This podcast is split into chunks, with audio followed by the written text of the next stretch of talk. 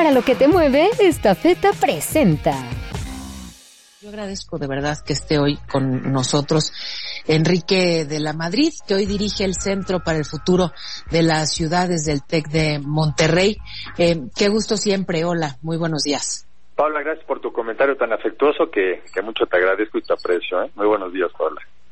Muy buenos días. Bien interesante esto que, que, plantean desde el Centro para el Futuro de las Ciudades del TEC de Monterrey. Sí, hay que, hay que mirar hacia adelante eh, y, no dejar, si bien, bueno, la, la, pandemia y tantas cosas nos muestran que, que, que, hay imprevistos y que, pues desde luego hay que estar listos para ser flexibles e improvisar, pues también es relevantísimo prepararse para, para lo que viene y, y pues justamente para que no nos tome por sorpresa o, o no de, eh, digamos, de manera tan abrumadora la, la realidad. Enrique, ¿quién sigue? ¿Qué sigue? Te escuchamos atentísimos. ¿Cómo estás?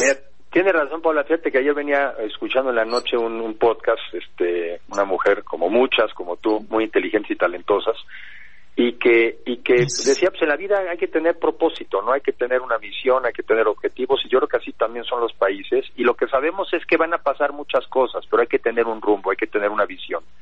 Y en México eh, somos un país urbano el mundo es cada vez más urbano y es en las ciudades donde nos tenemos que desarrollar por un lado para satisfacer necesidades elementales de empleo de alimentación de vestimenta de vivienda también por qué no de esparcimiento de ocio pero sobre todo también que haya condiciones para que todos podamos ser quienes queremos ser. Y esto pasa hoy en día en las ciudades, entonces mucho de lo que hay que estar haciendo es pues fijarnos un propósito, a dónde queremos ir. Yo planteo a que queremos ser una sociedad más pareja, más igualitaria, una, una, una eh, sociedad de clases medias, ciudades de clases medias. Y entonces lo que hay que ponernos de acuerdo entre nosotros es que si ese es el objetivo, pues pongámonos de acuerdo en las medidas que hay que tomar. Siento a veces, Pablo, que en México discutimos muchas veces las medidas, las políticas, y no nos hemos puesto de acuerdo en el destino.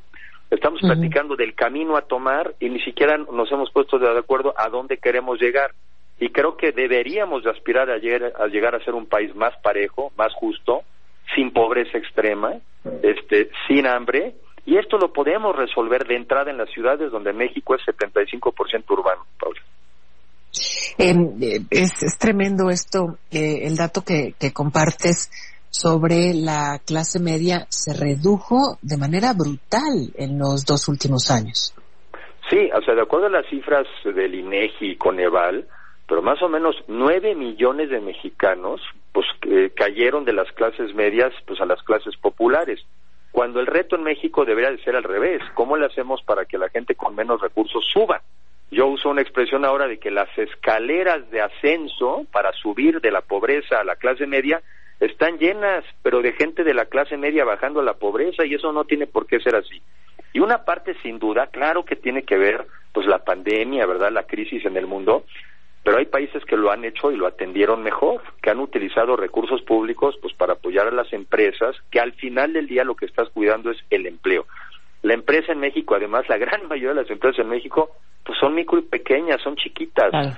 No son apoyos a estas grandes empresas, a estos grandes consorcios, que tampoco tendría nada de malo si al que estás apoyando es al empleo. Entonces sí, nueve millones de personas creció la clase baja en nuestro país en los últimos dos años. Y, y, más de 6 millones eh, de aquellos que formaban parte de la clase media, que venía teniendo un crecimiento en las décadas recientes, eh, pues resulta que, que, dejaron de formar parte de ella y están hoy en la, en la clase baja. Y esto tiene muchísimas implicaciones, no solo económicas, ¿no? Sino, de, pues desde luego, sociales, eh, antropológicas, educativas, en fin. a ver, ¿qué, ¿qué medidas sugieres? O sea, ¿qué pasos sí dar? Para, eh, digamos, eh, corregir el camino. De entrada, planteas algo que es muy importante, ¿no? Eh, que queremos ir muy rápido, pero no tenemos claro a dónde. Entonces, primero, fijar el rumbo. Sí. ¿Cuál tendría que ser ese rumbo? Estafeta es mucho más que un servicio de logística. Es un verdadero aliado de negocios, ya que crea soluciones a la medida sin importar el giro o tamaño. Estafeta para lo que te mueve. Yo creo que debiéramos de fijarnos como mexicanos. Yo hace cinco años escribí un libro que se llama México, país desarrollado en esta generación. Eso, ser un país desarrollado, que, que es para mí un país de clases medias. Decimos, oye, ¿sí queremos ser un país de clases medias o en serio que queremos ser un país con mucha pobreza? Pues yo creo que no tiene ni sentido la discusión, ¿verdad? Queremos ser de, de clases medias. ¿Para eso qué se necesita? Que la economía crezca. Y para eso que se necesita, inversiones. Hay miles de millones, Paula, esperando entrar a México si encuentran las condiciones de confianza para hacerlo. Y te doy dos razones para ello. Una, hay un conflicto hoy en día importantísimo entre China y Estados Unidos, ¿no?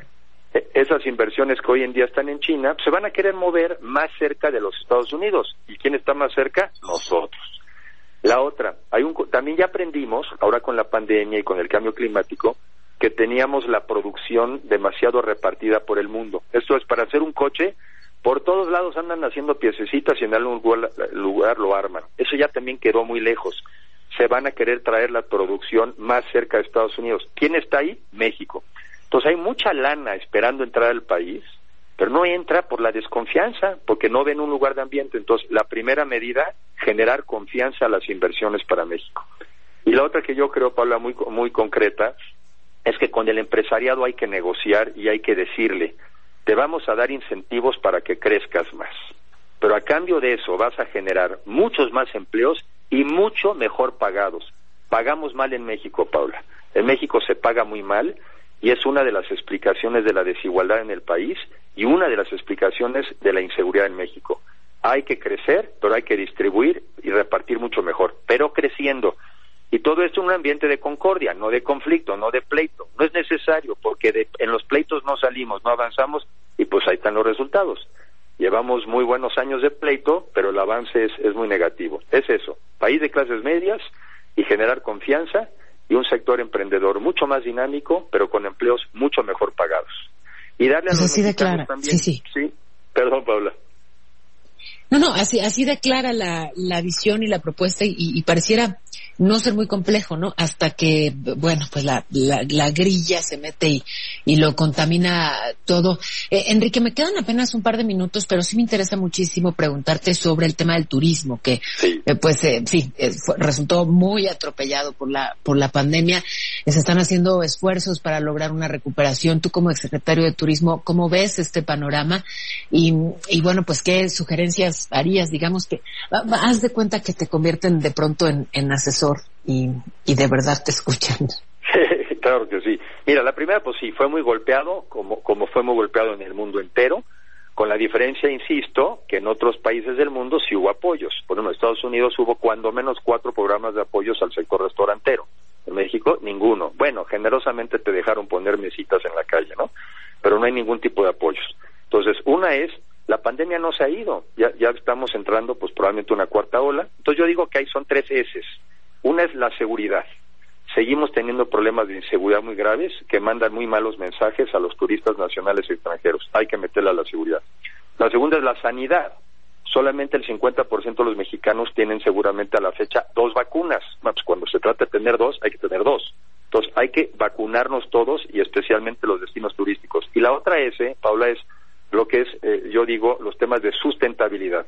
La gente va a querer viajar a destinos turísticos donde sepan que respetamos el medio ambiente, que usamos energías limpias y que somos respetuosos en el manejo en general de las basuras, en fin. Eso, seguridad, sanidad y, y lo que es el tema de sustentabilidad. Y México tiene una gran vocación turística y es uno de los grandes sectores que seguirá creciendo y desarrollándose si hacemos estas tres cosas muy bien las tres S, pues nos las quedamos em, y, bueno, veremos si, si se implementa, si ocurre y si, eh, bueno, pues se logra una, una diferencia y una recuperación plena de este sector tan importante. Eh, gracias por estos minutos.